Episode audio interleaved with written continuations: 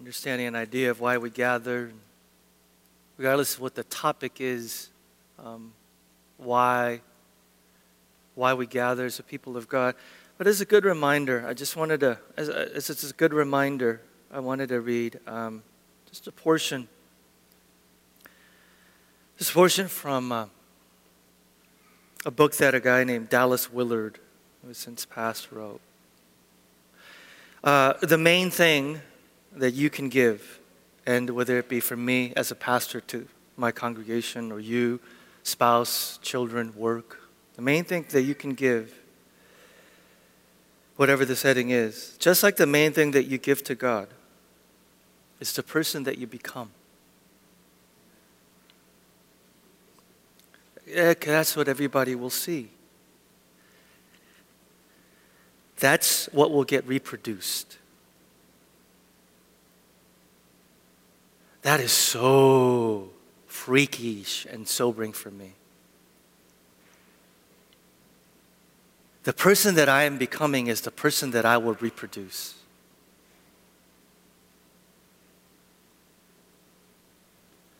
That's what people will believe. So if your soul is unhealthy, you can't help anybody.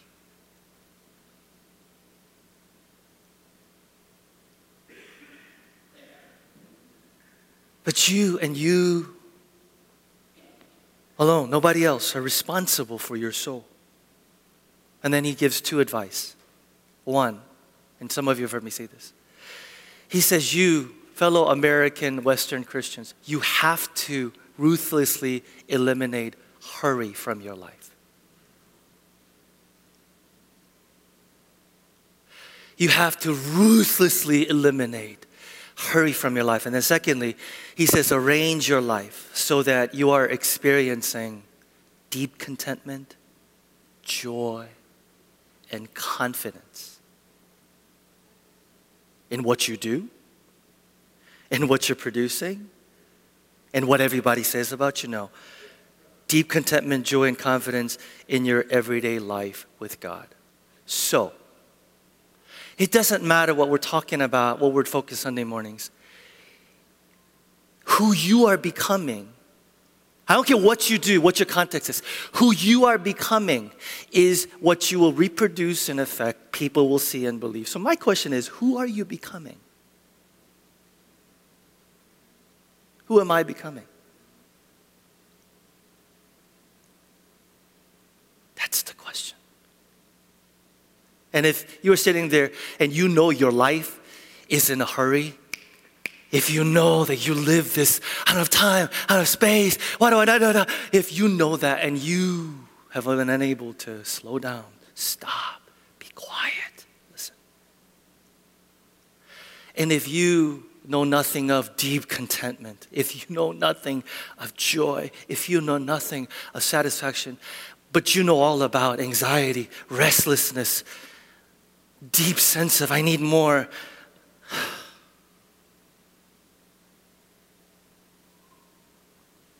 Holy Spirit, you are welcome here. See, even as I'm saying this, some of you right now, physically and spiritually, you, you, can't, you can't even sit still right now. Good Lord, you can't literally sit still right now. Your mind is racing. What does that say about you and me? And we're trying to live deep, meaningful spiritual lives in our lives. Are you kidding? And we want to be good husbands. We want to be good wives. We want to be good fathers and mothers. We want to be. Who are you becoming? Who am I becoming? Who are we becoming? And by the way, if you're sitting there right now and you're restless, you're thinking about tomorrow, your heartbeat's going 100 miles per hour, you just can't, or just frankly, just deep sense of, ugh, there's no contentment and joy. My prayer for you has been as we've worshiped, just allow yourself, just to be open. Remember, I said, God can work with anything. He just requires openness and humility and just saying, God,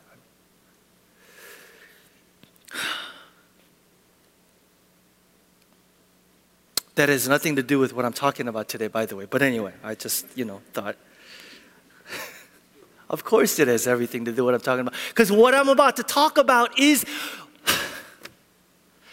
to get us to that place where we are experiencing deep contentment and joy and satisfaction in God. Because if that's not the case, nothing matters. Nothing else matters. I don't care what you're doing out there, it doesn't matter. Doesn't matter. Who are you becoming? Who am I becoming? What are we reproducing? What are people seeing? What are people believing?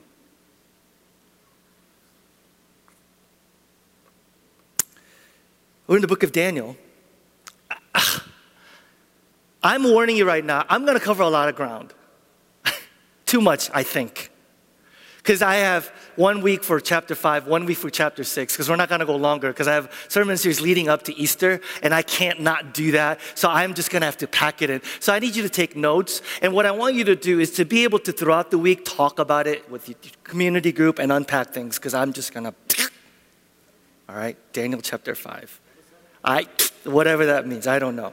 Daniel chapter 5. Daniel is exilic literature written to uh, people of God who are in exile, living in a secular, pluralistic culture, and what it means to follow God and live faithful, obedient lives. That's the context. Now, in Daniel chapters 1 through 4, we've covered Daniel's life as a young man, but in Daniel chapter 5 and 6, he is an older man. He's in his 70s, he's in his 80s. He's now going to be serving another king. Do you know that Daniel is a book from which a lot of phrases that we use in our, in our culture comes from? What do you think the feet of clay? Somebody's made a feet of clay. Where does that come from? It comes from the book of Daniel. Remember Daniel chapter 2? The big golden statue, that feet of clay. In other words, you could look all impressive on the outside, but you are fragile, you are weak. You could. This chapter, we get this, well, the handwriting is on the wall. Do you know that that comes right from the book of Daniel? Right from the book of Daniel.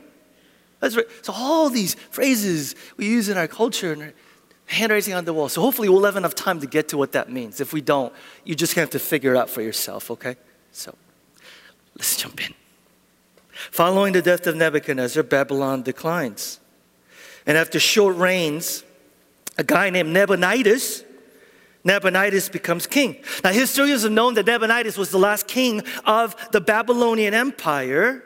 But that's also why, do you know that for many years, secular scholars said that Daniel chapter 5 is actually legendary? It's made up.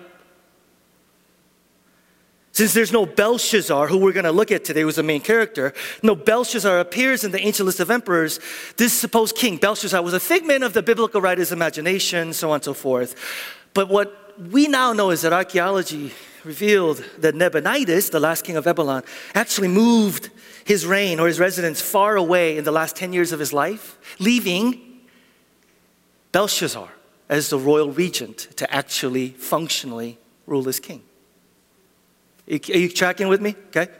That's why the Bible shows even more biblical accuracy when Daniel at the end says to, uh, or Belshazzar says to Daniel, I'm going to offer you the third highest, the third highest role in my kingdom. Why? Because he's only second. Why? Because a dude named, what, Nabonidus is first. Why is this important, Peter? I'll tell you why it's important. Because for years, the story of Belshazzar seemed like evidence for the historical unreliability of the Bible. And a lot of people looked at that and said, that's why you can't really truly take seriously the authority of scriptures. And here's what happens when we question the authority of scriptures.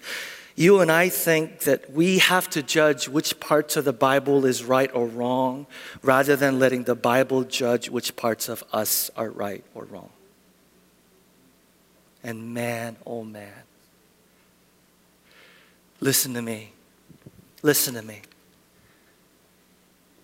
Think about the difference between one posture that says, I have the authority to judge which parts of the Bible are right or wrong, or letting the scriptures judge which parts of us are right or wrong. Think of the implications, friends. You say, why is the authority of Scripture so important? I'll tell you exactly why. And we've hovered over this throughout the book of Daniel because I encounter and meet people all the time who people say stuff like this I can't accept the God who does this and who says that. I can't accept the God who would say this and who does that. To which I want to go, I want to reason with you, okay? I'm not preaching at you, I want to reason with you for the next two minutes. Then I want to say to them, then where do you have a personal relationship with that God? Because here's what I know about personal relationships. Take my wife, for example. When you have a personal, intimate relationship, and everybody, I think, wants a personal, intimate relationship if there's a God, with some God. But here's the thing about a personal, intimate relationships it requires communication. And part of communication, in any personal, intimate relationships, is that person's ability to contradict you, disagree with you, push back. If you're in a relationship with somebody who never contradicts you, disagrees with you, offends you, pushes back, that's not a real relationship for whatever that person is hiding their true selves from you. So I wanted to ask you something. Where does your God push back to you? Where does your God push back, disagree? Where does your God offend and make you uncomfortable? Because if you have a God that says, there's nothing about him that offends me, there's nothing about him that makes me uncomfortable, there's nothing about that God is a product of your imagination and not a God of Scripture. And why is that important? Okay, just give me a few more seconds. Because if you have a God that you've created, that God will never change you. The profoundest need of our hearts is a God who's not the product of our hearts. Well, scripture says an untamed God, right? This God who's a little scary, a little uncomfortable, a little, but unless you have a God like that, your heart will never be transformed. Your heart will never be changed. So, my question to you this morning is this when you approach scripture, do you go, I am going to decide right, wrong, I like it, I don't like it, or do you submit under the authority of scripture and saying, God, you judge me, you correct me? And if you're somebody sitting here saying, well, I just stay away from Christianity because parts of the Bible's teaching is just offensive to you, then you're assuming that if there's a God, he will never say or do anything that offends you. Does that make any sense? I need you and I to wrestle with this God who makes you uncomfortable, who you don't quite understand sometimes, who you go, God, I wish you wouldn't say that. I wish you, because unless you have a God like that, you'll never be changed. I am speaking 2018 in America, where the authority of God's word has been relegated to, I am authority over it. Come on, you guys. Come on, you guys. It doesn't even make sense. I'm not even, it is not even reasonable. All right, Daniel chapter 5. So let's look at this text. Chapter 5, verse 1. King Nebuchadnezzar gave a great banquet for a thousand of his nobles and drank wine with them. While Belshazzar was drinking wine, he gave orders to bring in the gold and the silver goblets that Nebuchadnezzar, his father, had taken from the temple in Jerusalem. By the way, by the way, in the ancient Near East, okay, the word father was used to describe an elder, an older person, okay, ancestors. They didn't have grandfather, great grandfather back then. So, father, and you'll see it five, six times. Nebuchadnezzar refers to as uh, Belshazzar as father. The other thing is, in that time, Father was used even more generally to mean a person in whose shoes one should follow. That's why Elisha, the younger prophet, calls Elijah my what? My father. Belshazzar gets a warning from God about his pride and his arrogance, as we'll see, just as Nebuchadnezzar did. Problem is, this son does not walk in the steps of his father. So that the king and his nobles, his wives and concubines, might drink from them. These gold and silver goblets, by the way, were the emblems of power and presence of the God of Abraham, Isaac, and Jacob. And according to Ezra in Ezra chapter 1, there was about 5,400 of them that Nebuchadnezzar raided from the temple in Jerusalem and brought back to Babylon. Now, why is Belshazzar using the goblets from temple in Jerusalem when he has access to thousands and thousands of his own goblets? We'll see. Verse 3. So they brought in the gold goblets they had taken from the temple of God in Jerusalem, and the king and his nobles, his wives and his concubines drank from them. I need you to use your imagination for a second. Because what you have in Daniel chapter 5 is a drunken orgy gone out of control.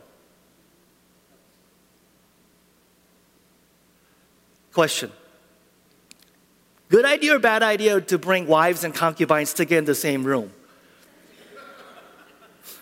Are you thinking with me this morning? Good idea, bad idea, church? Idea. It's a bad idea. The kings and nobles, concubines, and wives are all in the same room.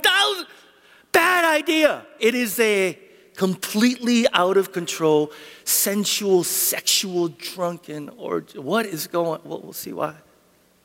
Verse 4 As they drank the wine, they praised the God of gold and silver, of bronze, of iron, of wood and stone. So Belshazzar is leading his people in this drunken orgy. And this is what he's saying. Listen to this. He's saying, This, this, this is Belshazzar. This is what I think of the God of Abraham, Isaac, and Jacob. He is nothing to me. And to show that he is nothing to me, I will use the very things that represent his power and presence to drink from it.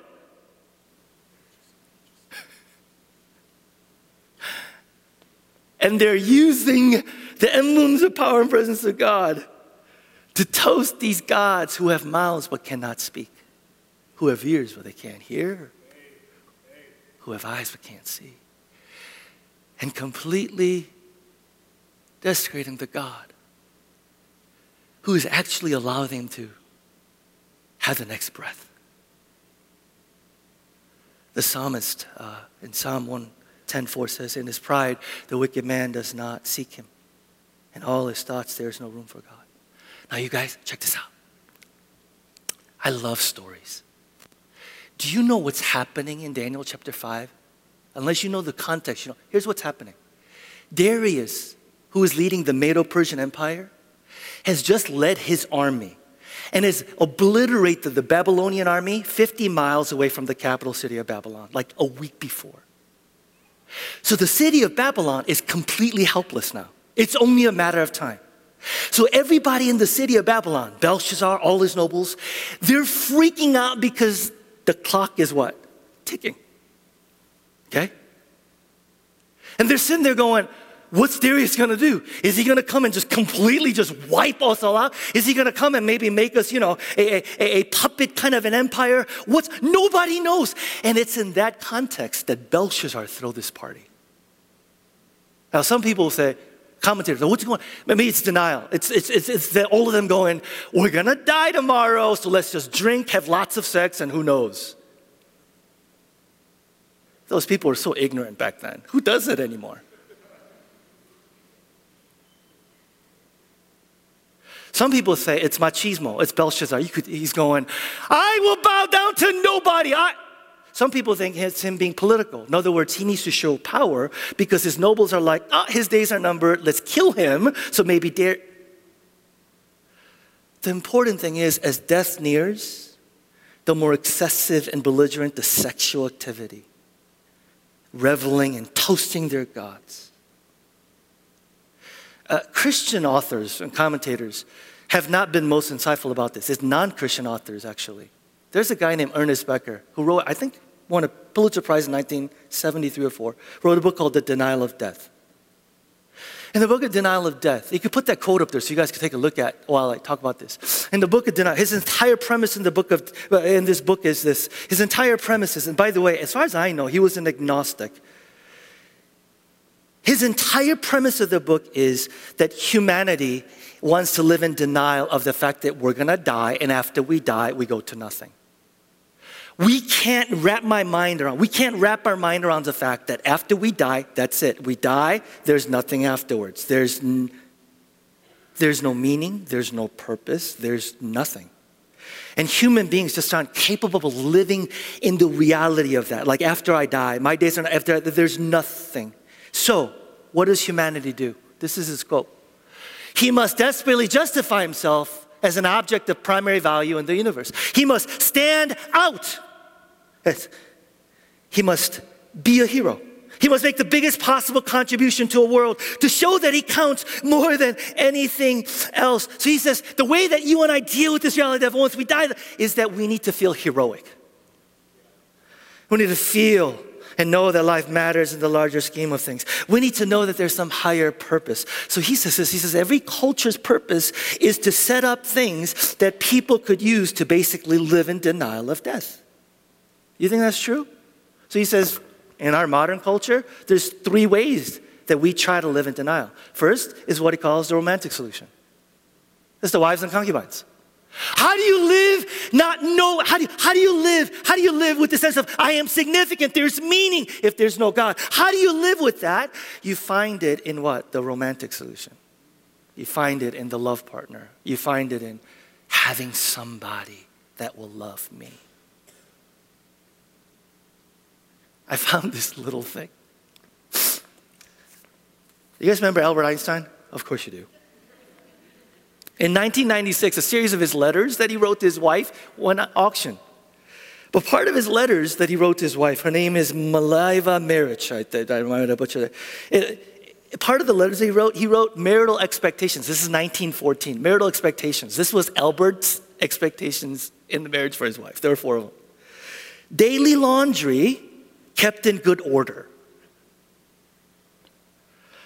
FYI, I do all the laundry at my home. Just, just FYI for you, okay? So we've changed. Okay, second, secondly, secondly, three meals regularly in my room. Apparently, Albert was a little self-centered, maybe a little self-focused. Okay, third, third, desk maintained neatly for my use only. Okay, and then the fourth one, which I love. Fourth one was demand that she quit talking or leave the room if I request it.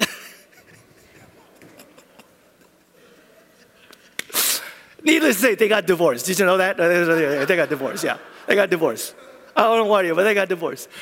And in the same art, listen, listen, in the same article, in the same article, oh, my name's Sarah K. Belstrip, I think is her name, did a research of married people and their expectations of marriage, what they want. You know what they said? People actually transcendence.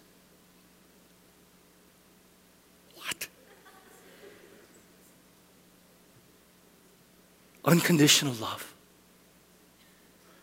wholeness, meaning, worth, communion.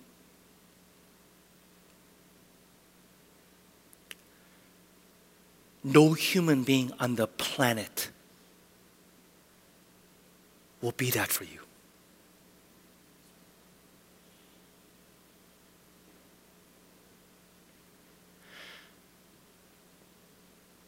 Don't fool yourself.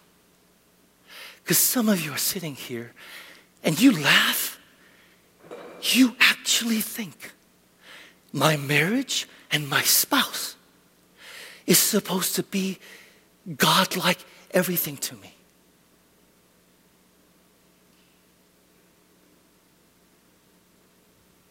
If there is no God, my spouse, my marriage, that's where it is. Romantic solution. Second, by the way, because I'm going to cook the other, other two. If this is you, if you are sitting here, if you're Christian or if you're sitting here and you are looking for a relationship, and if you sit there and go, well, who does that? That's idiot. That's our culture. That's our society. Listen to music. Listen. The moment you walk out of there, you are told, you are told, you are told. In that relationship, you'll find transcendence, wholeness, meaning, life, communion, and you are searching for something that can never be found on earth. Creative solution. That's easy. It's the golden. That's what? It's how am I going to find meaning? It's by creating, it's by achieving, it's by doing. How many of you find your worth in what you do? Come on. How many of you find worth in what you do, what you achieve, what people say? Why are you sitting here so depressed? I had a bad week. What about your week? Oh, yeah, I wasn't affirmed. I didn't do as well as I liked. I failed. Third is the religious solution, the toasting of the gods. What's that? Man decides that there's no God, how do I find meaning? I'm going to posit a God and I'm going to obey his rules, and that's where I find significance and meaning. So I'm a good person. I know I'm somebody. Why? Because I do well, I obey. And by the way, he goes on this long rant about that's the essence of why religious people are oppressive. Because you have to look down at people and go, You're not obedient. You're not as good as I am. Why? You guys, as death nears, As death comes close, the response of humanity is to, by the way, he says this shop, which is the same thing he says drink, sleep around, achieve, create, just so we can find meaning. Without realizing without God's glory, there is no glory. Come on. Without God's glory, there is no glory. Verse 5 Suddenly, the fingers of a human hand appeared and wrote on the plaster of the wall near the lampstand in the royal palace. The king watched the hand as it wrote. His face turned pale and he was so frightened that his legs became weak and his knees were knocking. The literally translation Hebrew is the joints of his loins were loosened.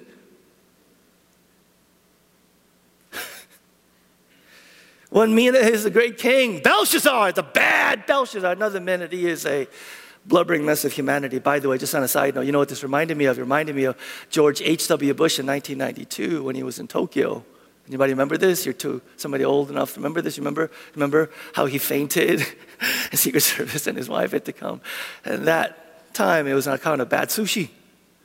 Here, it's account of sin. Verse 7 The king summoned the enchanters, astrologers, diviners. Then he said to these wise men of Babylon, Whoever reads this writing and tells me what it means will be clothed in purple and have a gold chain placed around his neck, and he will be made the third highest ruler in the kingdom. Then all the kingdom's wise men came in, but they could not read the writing or tell the king what it meant. Ah! If you're sitting why you do that, Peter? Because for four chapters, we see this over and over and over again. Nebuchadnezzar has a dream, sees something, he doesn't know what it means. So he tells his wise men, interpret what it means. What is the answer? They cannot tell him what the answer is. Why do you and I keep going back to the same thing where there is no answer? Why do you and I keep going back to the same thing where no answer is to be found? Why do we keep drawing from the same well when that well is empty? I found this verse as I was studying this. Jeremiah 2:13 My people have forsaken me the spring of living water and they've dug their own cisterns broken cisterns. That cannot hold water. What an imagery metaphor you guys. This is saying you and I are walking through the desert parched thirsty. I literally am thirsty. Excuse me for a second.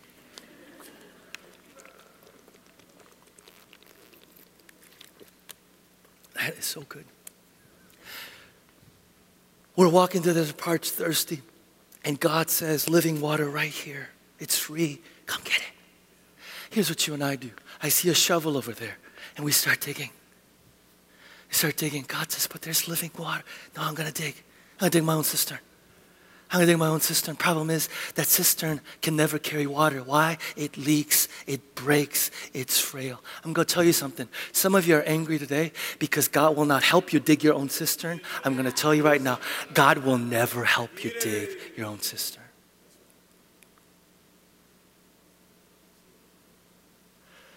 God will never help you find joy outside of Himself.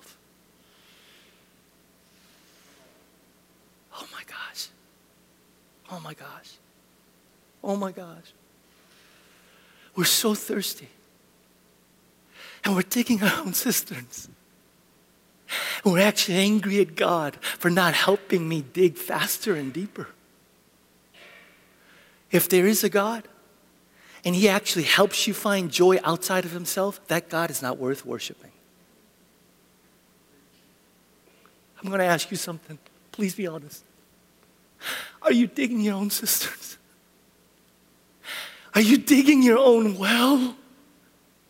Why? For who? For what? You know there's no answer there. How many times do you and I have to go back to that? We've been through this before. Why are you digging when there is no living water there?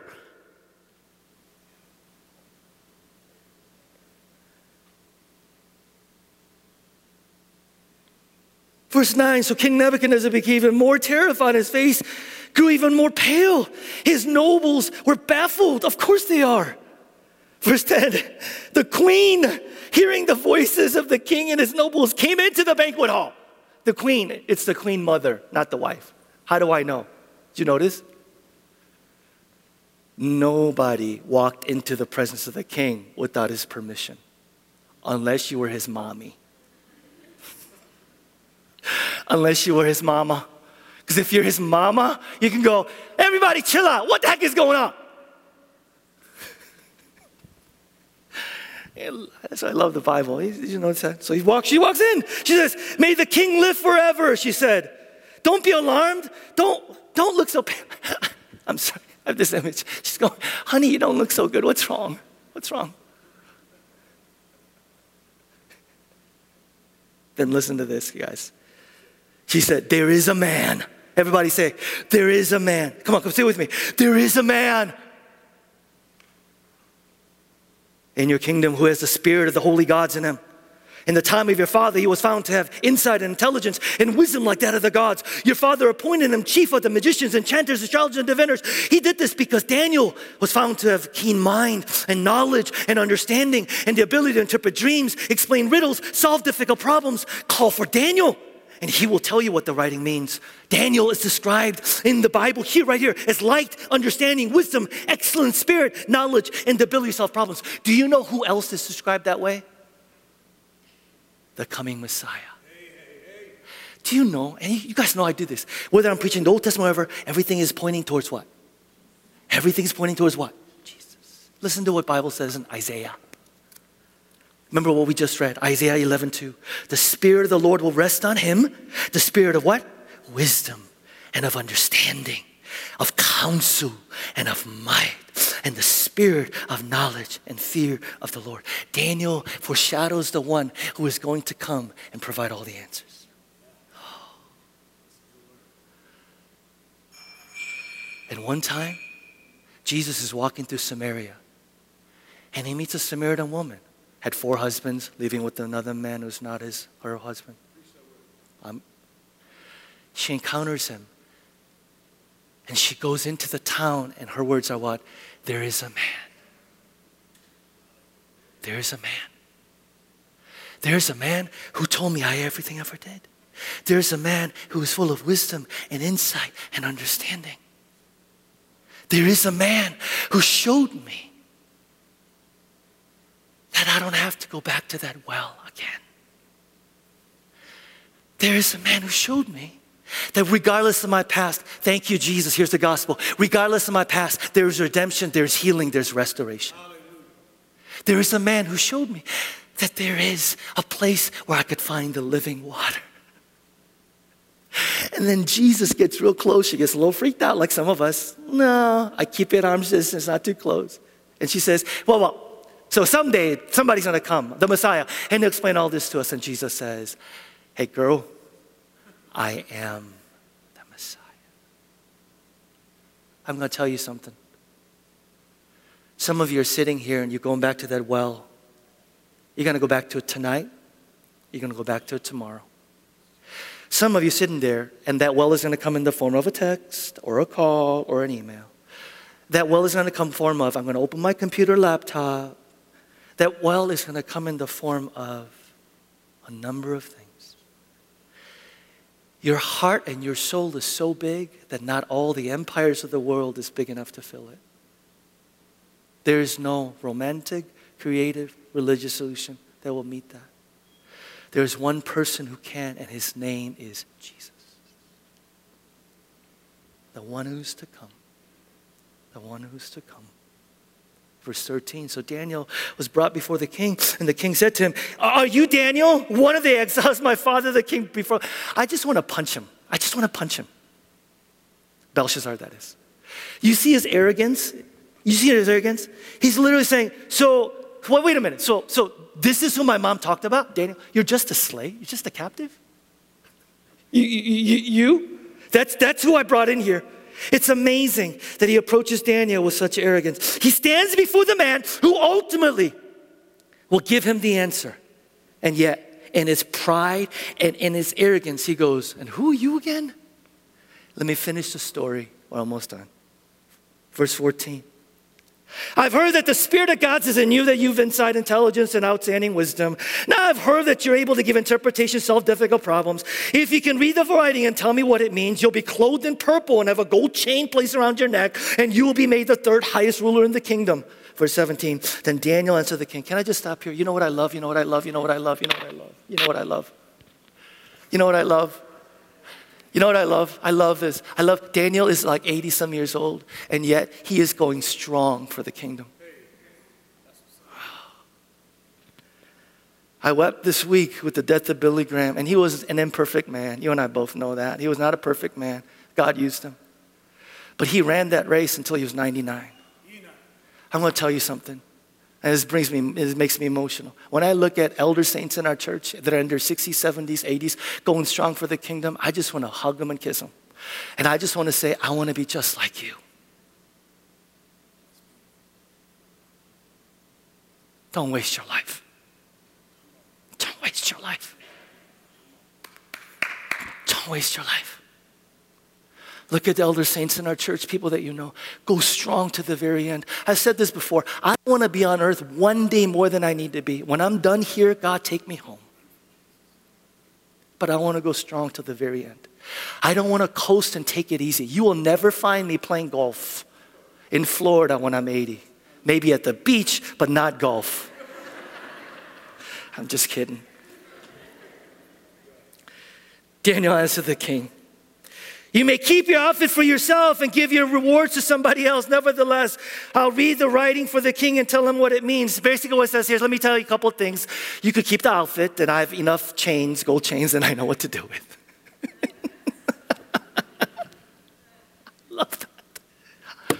It's like a subtle, gentle comeback, you know? It's like mic drop. You keep your clothes. I don't need any more chains. I'll give you a little history lesson. Here's what he says your Majesty, the Most High God gave your father Nebuchadnezzar sovereignty and greatness and glory and splendor. Because of the high position he gave him, all the nations and peoples of every language dreaded and feared him. Then the king wanted to put to death, he put to death. Those he wanted to spare, he spared. Those he wanted to promote, he promoted. And those he wanted to humble, he humbled. But when his heart became arrogant and hardened with pride, he was deposed from his royal throne and stripped of his glory. He was driven away from the people and given the mind of an animal. He lived with the wild donkeys and ate grass like an ox. His body was drenched with the dew of heaven until he acknowledged that the Most High God is sovereign over all the kingdoms of the earth and sets over them anyone he wishes. And then he says, But you, Belshazzar,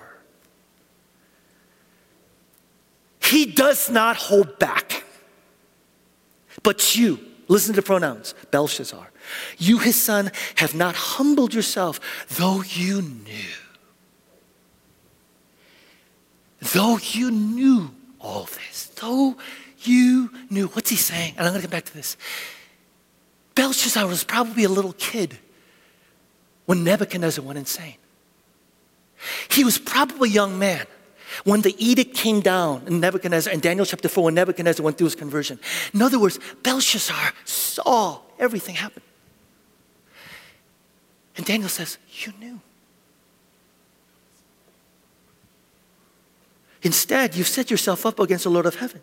You had the goblets from his temple brought to you, and you and your nobles and your wives and your concubines drank from them. You praised the God of silver and of bronze, iron, and wood and stone, which you cannot see or understand, but you did not honor the God who holds in his hands your life and all your ways. Therefore, he sent the hand that wrote the inscription. Real quick, notice that Belshazzar does not get a second chance. With Nebuchadnezzar, he got multiple chances. With Belshazzar, it was simply, you're done. Why is that important? Will you look up here for a second? Please don't walk out of here today if God is calling you to humble yourself and turn from sin, saying there might be tomorrow because there might not be tomorrow.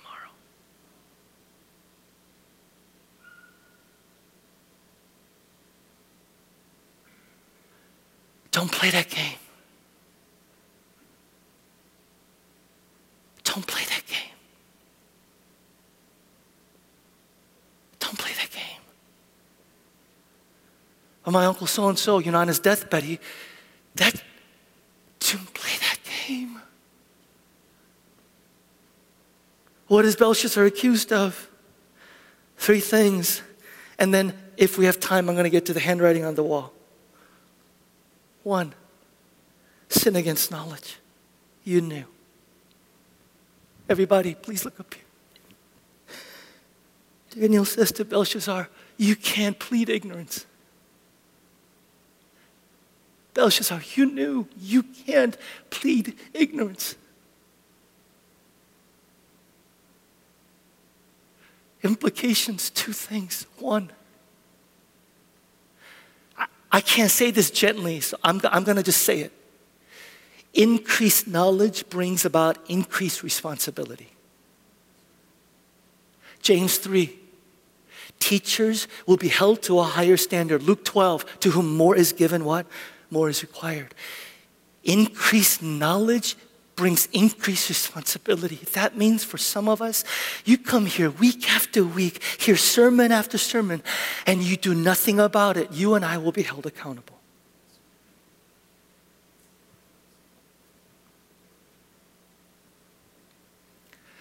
I'm speaking to Western Christians in 2018 who have grown up in grown families. You've had Christian parents. You've gone to Christian schools. You have access to everything you need. And my question to you is what will you say when you stand before God? Because one thing you and I can't do is, I didn't know. You know you knew. You knew. If you're not a Christian here, if you're not a Christian here, Romans 1, which I don't have time to go into, but let me just say Romans 1 says, We will all be held accountable because we have all, the Bible says, been given revelation of God's will, God's goodness in creation in His Son Jesus, in the Word, and also with the law written on our hearts. That's why the Bible says, even if you're not a Christian, we say things like, We shouldn't do that, or we ought to do that. Where does that come from? Where does that come from? Where does it come from? Second sin is a sin of using God's gifts for your glory and purpose. Oh, uh, I need to be short about this because it's too much conviction. Belshazzar knew that the articles of the temple were set apart for the exclusive use of the God of, God of Yahweh, but he deliberately takes them and uses them for his own glory and pleasure. How many of us sitting here this morning are using gifts that God has given us for our glory and our purpose rather than God's glory and God's purpose? How many of us are using the wealth and resources God has given us? Malachi chapter 3, God says what? God says what? When you keep money for yourself and not use it for glory, my glory, it's not stinginess, it's what? It's robbery. Why? Because it all belongs to me. Are you using God's talents and gifts for your glory and purpose or God's glory and purpose? And third, third is the sin of pride. You have not humble yourself. Just like we saw last week, human pride is the main point of God's indictment, just as it was in the case of Nebuchadnezzar. This, the Bible says, is a basic root sin. And because God loves you, if you were not here last week, Human pride essentially is an unwillingness to acknowledge that everything we have is a gift from God. And so, to not acknowledge that everything is a gift from God, we delude ourselves into thinking that I am in control. And because God is loving, He will bring circumstances, events, people, conflict into our lives that will show us, just as I found out this week. You should have seen the number of emails and texts I got this week saying, I am that person that God is undressing right now because I am in a situation that I have no control over, Peter. And I'm being broken open.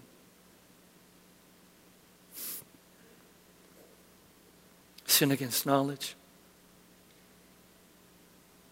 sin against using God's gifts for my glory, and sin against pride.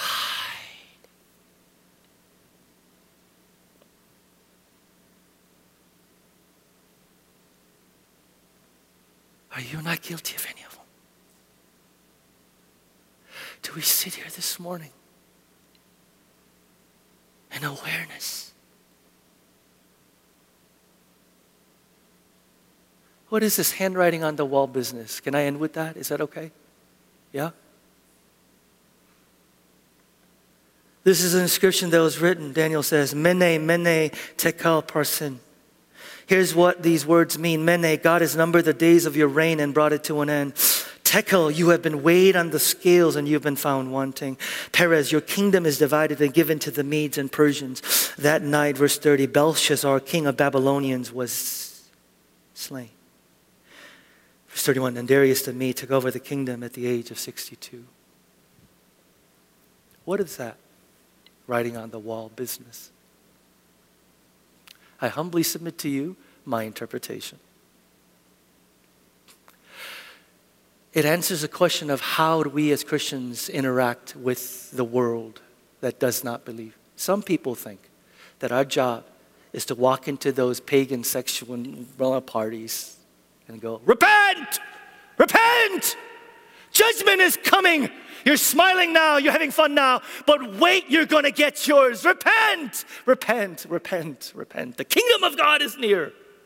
Now, obviously, I'm preaching a new community, so there's like two of you that's like, that's what I thought we were supposed to do. Anyway, the rest of you are like, I know that, come on, that's not what it means. What does it mean?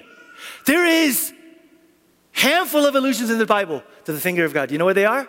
Here's a couple in the Old Testament. The Bible says in Exodus that God gave Moses a tablet of stone that were written with the what? Finger of God. Psalm, Psalm 83 says, I see your handiworks, the handiworks that you've created with the what? Finger of God. But there's one place, one place, and only one place in the New Testament where you find the term finger of God. You know where that is? Of course you don't. I didn't. In Luke chapter 10, that's not where it is. In Luke chapter 10. No, don't put it up yet. Luke chapter 10. Don't put it up yet. Come on. I'm sorry. I didn't mean to yell at you. Luke chapter 10. Luke chapter 10. CC, come on up. CC, come on up. Luke chapter 10. Luke chapter 10. In Luke chapter 10, Jesus sends out his disciples and he says, I need you to preach the word, the gospel. I need you to go feed the hungry. I need you to go heal the sick. And I need you to cast out demons so people are set free. And the disciples go out and they're amazed that with the Spirit of God on them, they're able to preach the word and lives are changed, heal the sick, feed the hungry, and they're able to see people that are enslaved being set free. Then Luke chapter 11, don't put up the words yet. Jesus casts out a demon out of a man who is mute, and it causes a stir because the Pharisees are like, You're casting the demon out of the spirit of Beelzebub, the chief of demons. And Jesus does this whole thing how can a strong man? And then he says the following after he casts out the demon. Luke chapter 11, 20. But if I drive out demons by the what? Finger of God. Then the kingdom of God has come upon you. Earle Ellis, New Testament scholar, says that the inbreaking of the kingdom of God the inbreaking of the kingdom of God, the rule and reign of Jesus Christ is breaking in, and the kingdom of Satan, sin, and death is yielding to that rule of Jesus and his kingdom.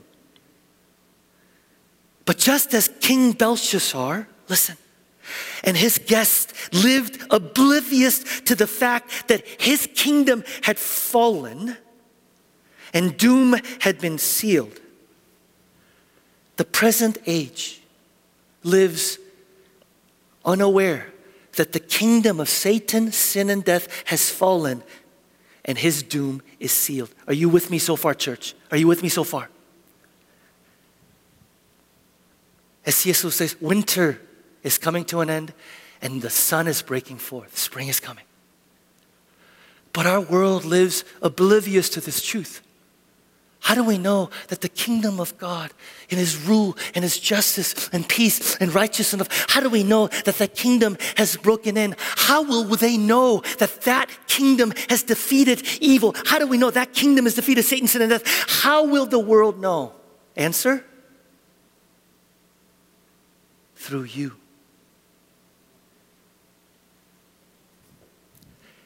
And through me. You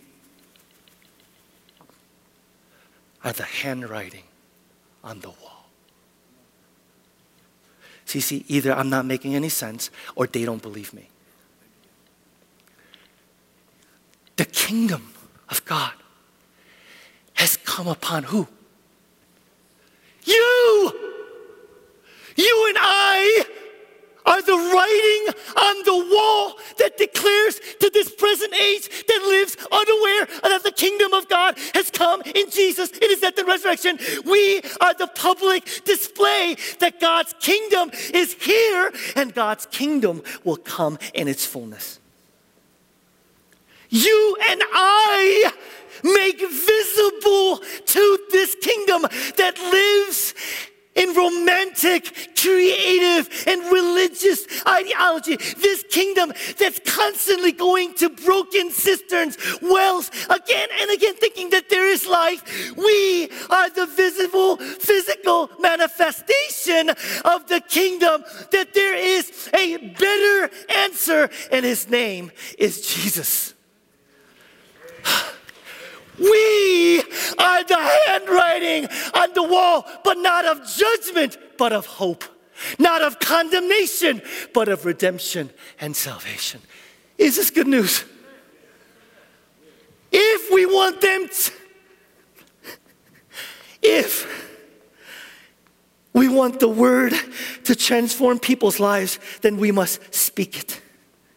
If we want to see generous lives of the kingdom, then we must model generosity. If we want to see our culture change, we must be the culture agents. If we want to see reconciliation, we have to pursue our neighbors. And if we want to see justice, then we must address systemic brokenness. Jesus is saying the handwriting is on the wall, and you and I are that handwriting. Come on, somebody. I am so tired right now. You and I, Jesus says, I've created a community that is making visible that there is a kingdom of justice, righteousness, love, of peace, of real answer can be found. So the question is, we're the handwriting on the wall, but are you and I legible?